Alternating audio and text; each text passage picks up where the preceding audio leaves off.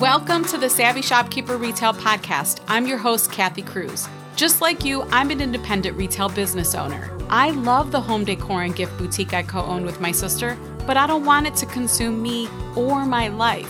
Join me each week as I share lessons learned, helpful tips, and valuable information for your retail business and life. Whether you're buying your products or making your products, whether you're a 25K business or a $2.5 million business, I'm on a mission to help indie retailers work less, profit more, and grow. Let's get started on today's episode. Welcome to episode 157 of the Savvy Shopkeeper Retail Podcast. I'm your host, Kathy Cruz, and I'm already laughing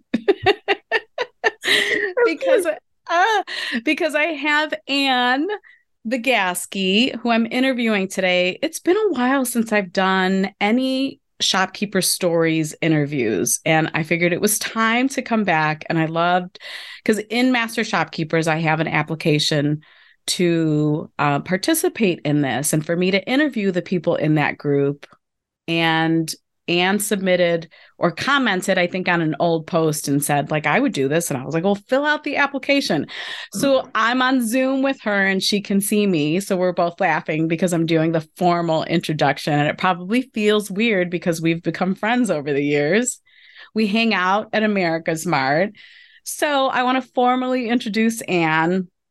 Anne owns Peachtree Street Lifestyle Boutique. And then this past year, I should say in 2022, she opened up another location across the street, and that one's Decor by Peachtree Street. We also joked about how it can be a tongue twister because I want to say it super fast.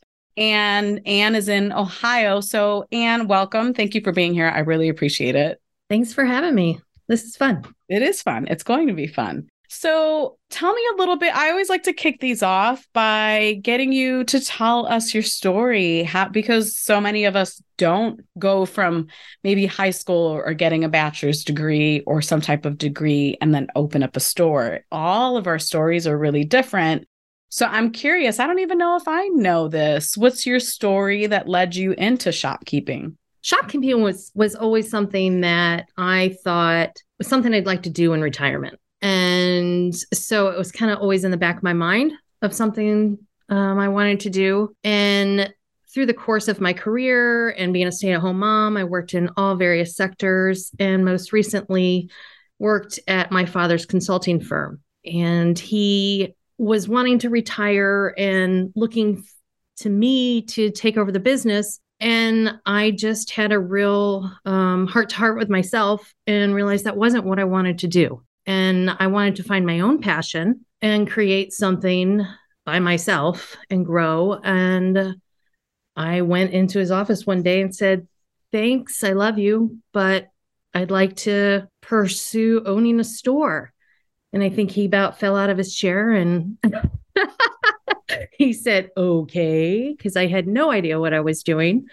But like I typically do, I researched and jumped in with both feet, and here we are. So how many years did you work in in a consulting role? I was consulting for 3 years with my dad and prior to that I was a stay-at-home mom for a long time and before that I worked in various industries in sales, communications. And I can tell from conversations I've had with you in the past you're close with your dad. Yes. yes. Yeah, so that had to be really hard. It was not an easy conversation.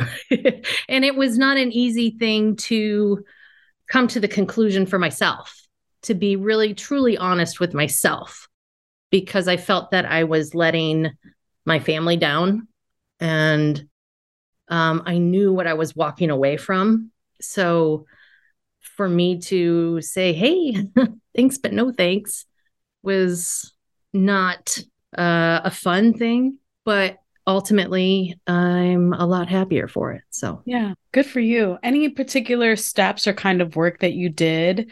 I talk about mindset all the time and working on our mindset. Anything that you did to prepare you for that conversation? No, I had no idea what I was going to say. I just sucked it up and walked in the office.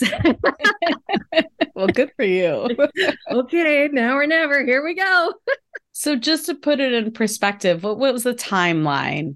What years did that happen in? I in uh, 2018, it was summer, and he had said, I'd really like to look towards retirement. Let's start ramping you up getting you ready. And it took a couple of months of me, okay, yay, I'm excited. And then, oh no, I don't know if I want to do this. And I think I went into him in September and I said, mm, I want to try this other route. And that was um, by way of another friend of mine who kind of put the little bug in my ear that maybe shopkeeping or ownership was not something I had to wait for retirement for. And uh and so I I believe I told him, yeah, like I said, late September, early October. And when did you open Peachtree Street, the OG location, like we call it? well, um, I did all my business filings and all that. So technically, that was all formed in November of 18. I signed my lease and took that over of January of 19. And we had our soft opening in March of 19. Oh wow, you moved on it pretty yeah, quickly. I didn't hesitate. okay, good for you. So that's the still the original location, the actual location you opened in yes. is the OG location. OG. Yes. Okay, and and remind me what city, not me, listeners, tell the listeners what city state is it in? We are in historic downtown Powell, Ohio. And I have to say that I've been to Anne's store, which we're going to talk about in a little bit, but I've been to Anne's store, popped in for a couple visits. The area is so charming. I don't know what I was expecting. I don't know if I have any expectations when I stop in and visit master shopkeepers. I I don't really research. I don't look at the area. I literally pull up the address depending on my direction of travel. We've stopped in stores in North Carolina, all over the place, all over Michigan, Ohio. And so I don't necessarily have expectations. I think I like the element of surprise. And I think that's what was um what was so nice was how charming that whole area is. So I could I could see like there would be a lot of especially in the summer months or the good weather times, and that can be hard in Ohio, but that you would have a decent amount of foot traffic, both car traffic too, because it's a main street, but it's really charming. So tell us about Peachtree Street. Like what was your vision? For it and did it evolve into anything else that actual location over time? Initially i knew i wanted to do decor items and i knew that you had to factor in gift in there just to be sustainable. But i wasn't quite sure what direction it would take off because i did do everything so quickly. Hence a generic name um, a throwback to where i grew up. I grew up just north of atlanta so Peachtree Street is kind of in my blood. Up here in Ohio, everybody thinks it's cute. All my friends in Georgia roll their eyes and go, Really? Couldn't be more creative. uh, but I wasn't quite sure what direction we were going to grow into. So I wanted something that would grow with the store. And it became pretty obvious within the first six or seven months that we were outgrowing our original location. So I went through all kinds of scenarios of expansion. Do I open a sec- second location? Do I look for just a larger location? Do I stay in town? Do I find another town? And we went through a couple more like, okay, we're going down this road, and then ooh, change direction. And ultimately, the building across the street from the original came available and I literally walked in one day and said, Yeah, this could work, and completely switched gears once again, because apparently that's what I do, and decided that I'm going to operate both stores and we're going to move home decor and a couple other things across the street. And then we're going to expand on that. And the original location is going to become more kitchen and gift and pantry items. Uh, we have the spiritware for the local high schools, and that kind of evolved that way. Yeah. And so the original location, because I've been in it, it has two floors. Mm-hmm. And I did like the separation of the upstairs was the apparel and the school themed items. And downstairs was more gift because of course I shopped while I was there. gift and it did have a little bit of home decor. So I even though I haven't been in the new location, I could see the separation there and I could see why you wanted more space. This episode is brought to you by my free resource, Open a Brick and Mortar Retail Store Checklist. If you're feeling overwhelmed, I get it. Get my checklist to help you get your thoughts and to dos organized. Organized by topic, this checklist is the list I wish someone would have given me many years ago when I opened. Visit savvyshopkeeper.com forward slash open checklist, all one word, savvyshopkeeper.com forward slash open checklist. Sign up for my newsletter to get the checklist. In terms of the first location, when did that business become profitable for you? Uh year two. Okay. Yeah, I broke I broke even, which I broke even while paying myself. So to me, that's profit. Yes. Uh in 2020. Okay. So it was okay, we're doing this. In 21, you know, we repeated that. So I felt we had a stable enough base to expand and go forward. And I have to say too, I mean, I can tell in master shopkeepers that in terms of like being financially savvy, you're one of those members where it, you you'll have conversation conversations about a variety of other subjects, but I feel like you have really solid footing on the financial stuff and on your data and on bookkeeping. You're like, nope, I'm good there, but I want to talk about XYZ. So I have to give you credit for that. I mean, we're all we all have strengths in certain areas, but I, I could see that the financial stuff is a strength already for you. And that's why I wanted to ask about profitability, because I figured that probably came soon after you opened. And you seem confident in your numbers too, which is which is nice. It's nice to see, right? So I also want to ask I know you've done, I think, most of your shopkeeping journey as a single parent. How has that been? It uh it's a challenge and I'm not going to lie. It I am a solo parent in every sense of the phrase. And so with that, every decision, every single decision I have made concerning the stores, uh, even opening, timing, uh, what what our hours are, what we carry, even to a degree, everything revolves around my ability to put my children and family first. And I love that. I, I know that's why I wanted to tap into this conversation because I I think it's important for people to listen to. I know I know we have listeners who are in the middle of maybe a divorce or separation and who wonder can they can they do this? Can they run this business by themselves? And you're just a really good example of that. I think it's also important to note when I did visit the second time I think it was and why I have goosebumps thinking about it because I met all three of your children on that visit. It was in spurts. I think was it Brooke that was working the store? So yeah, I, I yeah. So of course I connected with Brooke and I've gotten to know Brooke not quite as well as Karen, my sister, has because we should we're besties. Right. We should say that Karen and Brooke, Anne's daughter, have become besties at AmericasMart. and it's so cute. It's adorable. But at first, it was Brooke that was working at the store, and then your other daughter showed up, and then your son showed up, and I got to meet all three of them. And not only were they just happy to be part of the store and helping you at the store, but they were also so proud of you. Your son was adorable the way he talked about you and the store. It was just Aww. the sweetest thing. And I left there with like such a warm heart, like knowing you're doing what you love and that they're supporting you and that they're really part of it. So, what are the things that they've done in terms of growing with the store? Because how old were they at the time when you opened? That was four years ago. Well, let's see. So, my oldest was 16. So, I had 16, 14, and 11. Um, so, my oldest was a junior in high school. So, junior, sophomore, and then not do the math. And now, my oldest, Megan, is a junior in college.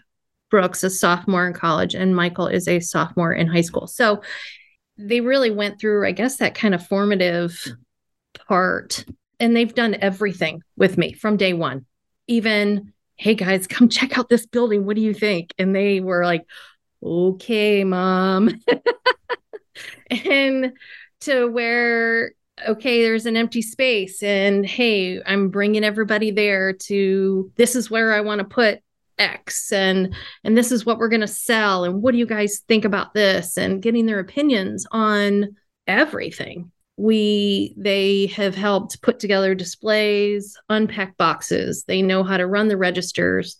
They know how to do inventory. Uh, you've met brooke obviously in atlanta. She has come to market with me a couple of times and so she is really understanding the back end and the buying part and she loves she even just recently changed her major to merchandising because she loves to put together uh, displays. She likes to go and say, oh, we bought X from this vendor and Y from this, and we're going to put these together and we're going to sell it for a certain amount. And she loves that part. They all chip in to to work at some point, even my son, which he likes to count the money. That's about what he likes to do. Logan likes to do the same thing. he's like, oh, I don't like talking to people, which is so not. I'm like, what? You love talking to people. But um maybe there's like the nervousness of like sell- selling something to people. I wonder. That's interesting though, because I, I feel like he didn't have any any reservations about having a conversation with me. He it seemed very natural for him. No, he he doesn't know a stranger, so it's kind of it's kind of funny. I think it's more the fact that you know this is my thing. I, I'm not sure. Yeah. But, um, so so but they know how to do some of the things they know mm-hmm. how to enter an inventory they know how to run the point of sale they know how to set up displays they know how to unbox they they they do support you that's really clear they do and they all know well especially my son they all know uh the financial end. They understand margins and uh, just how much you know what do we have to do what do we have to sell to break even? What's our break even? What do we have to do to get there? And they all understand that and my son jokes because a lot of times that's our dinner conversation is we'll go out for tacos and we're okay let's talk about how the stores did today and or I'm driving down the road and I throw in my phone. I say, open up Shopify and look and tell me these numbers. So he knows how to go through and or you go, Kathy's asking this. I need an answer for her. so now forward three, four years, really, from the time that you opened, how many team members do you consider any of your children as team members or they are occasionally helping and working? I do. Uh, the girls are officially on payroll. Okay. Uh, Michael just turned 16 last fall. Uh, so I have threatened him that if he doesn't get a job, he will be going on payroll. but he does get does get compensated when he does work. Um, outside of that, I have right now four others that work throughout the week currently. Okay. Yeah. So that's a team yeah. of mm-hmm. 7 plus you mm-hmm. or six or seven plus yep. you. That'll keep you busy. How do you like the role of manager or retail CEO because you've taken the quiz, we've done group calls on the stages. I'm pretty sure you're at retail CEO level. How do mm-hmm. how does that feel? How does it feel to be in that role? Uh good. I like it. It's where I strive to be. Okay. I want more. Uh it's a little stressful because you're managing everyone else's schedules along with your own and trying to do what's best for the store. And sometimes, oh, I feel bad asking somebody to work today. But get over that. That's what we're doing. We're all working. And, you know, you might put a label that CEO or owner, but trust me, I get dirty too, opening the boxes and work in the store. And I think we've talked about that on the retail CEO calls. It, it, everyone agrees. Like, listen, you know, we even had someone say, like, I still clean toilets on occasion. We all have to sometimes do that dirty work. But I think what's important is that we're not doing those tasks all the time. It doesn't mean we're above anyone else or that we can't do them. It just means that we really need to spend the majority of our time doing the CEO level work. We also talked before I pressed record, we talked about, you know, just having the confidence that we have now. We're, I think, close in age and we joked around how if we had that confidence at the age of like 20 25 how different things would be. But i think that comes that really oozes out of you is that confidence. Like listen i'm going to do what i need to do. I know i want more. I'm confident in knowing i want more. And i'm going to step into the role that i need to step into to get it done. So i that's one thing i appreciate about you a lot This episode is brought to you by Master Shopkeepers, my mastermind group for brick and mortar retail store owners. If you're craving support, connection, inspiration, and motivation for your retail business, apply to join us. It doesn't matter what stage of shopkeeping you're in, what matters is your drive to work less, profit more, and grow, both personally and professionally. Learn more at savvyshopkeeper.com forward slash group membership. That's savvyshopkeeper.com forward slash group membership, all one word. So, what's the future for Peachtree Street? I don't know. I, to be honest, I would like to get the two stores where they're going, where they're making a significant profit. How about that? And then expand again. And how we expand, I'm not sure. There's a mm-hmm. couple different avenues that I'm looking at. I think one of the things as a business owner that maybe you don't even realize you're doing, but I'm always thinking about the business and next steps and what direction I want to go. And I feel sometimes I'm like squirrel because I want to do this over here, but I want to do that over there. So it's just finding the right uh, opportunity and then being able to jump on it when it presents itself. Do you know how many people right now are like shaking their heads listening to this, going, "Oh my gosh, yes, me too, me too." I think it's the nature of business owners, especially retail store owners. We all do that. We all have a million ideas. We all want to try different things. And I think that's the fun, creative part about what we do. Although some people see it as as a curse, but I don't think we have to look at it as a, as a curse. I think sometimes we can embrace that. Now, can we do every single thing that we want to do? Does it make sense? No. Sometimes we have to rein it in, but I think it is that's the fun part about being an entrepreneur. Absolutely. So another thing that I want to mention when I visited your store, and I did a whole audio. I actually record. I don't know if you know this. You sent recorded, it to me. I loved it. I did. Made me cry. I recorded. I did a re- audio recording because I was in the car, I think, by myself, and I left Anne's store, and it was like just so many little parts and pieces about the experience in your store. Merchandising was great, eh, but some of the things that I noticed at the checkout area at the cash wrap I noticed little parts, bits and pieces of master shopkeepers. Like I think you mm-hmm. had the the artwork. The artwork. Yeah. The artwork that was hanging on the window. And then I looked over to the left and there was one of the worksheets from the worksheet bundles.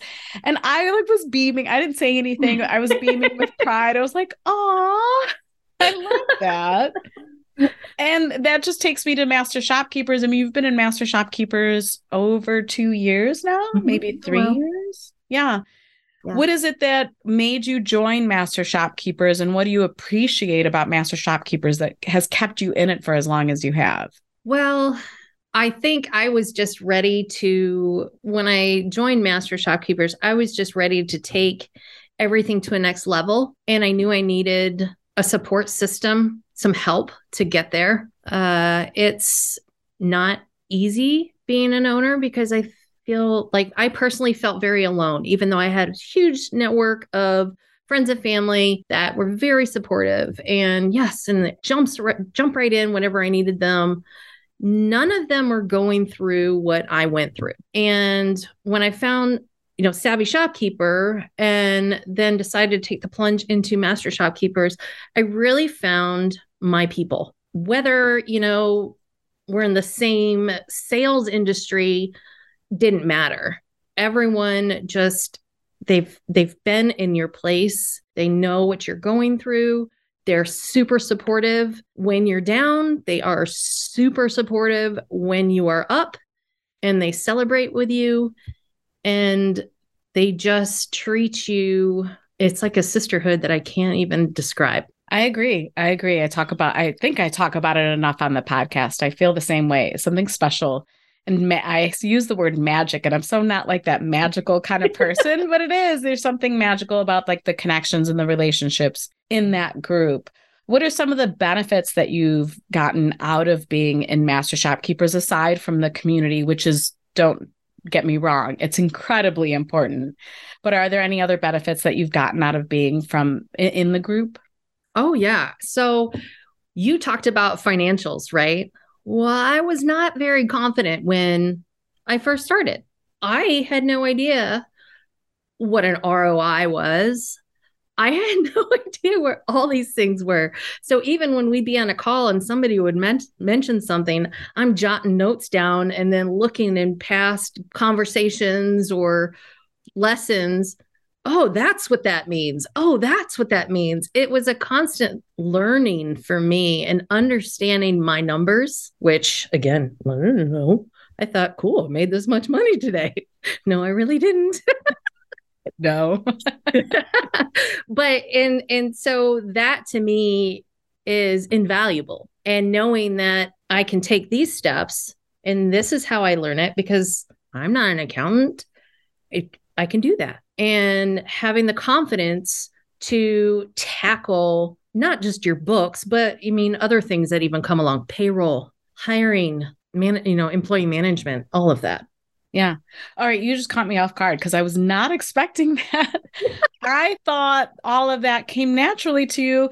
And I always say there are people in Master Shopkeepers who are quietly doing the work. There's someone else that I'm hoping to interview as part of this series. I don't know if we're going to get a call scheduled. She's busy, and I don't know if my schedule works with hers she's another one that caught me off guard when she sent me a message and said her revenue since joining master shopkeepers her revenue had quintupled or something crazy. It's an insane number. So i really want to get her on the podcast to talk about why because i know she'll share why. Uh, but she sat quietly i had no idea. And then you know a year into the membership she messages me and tells me her huge success story and I had no idea. So thank you for saying that. I, I didn't know that either. I thought it was something that came naturally to you. And you're like, listen, Kathy, I don't need your help on this, but we're going to talk about these other things. So That's because I, I knew I could research it.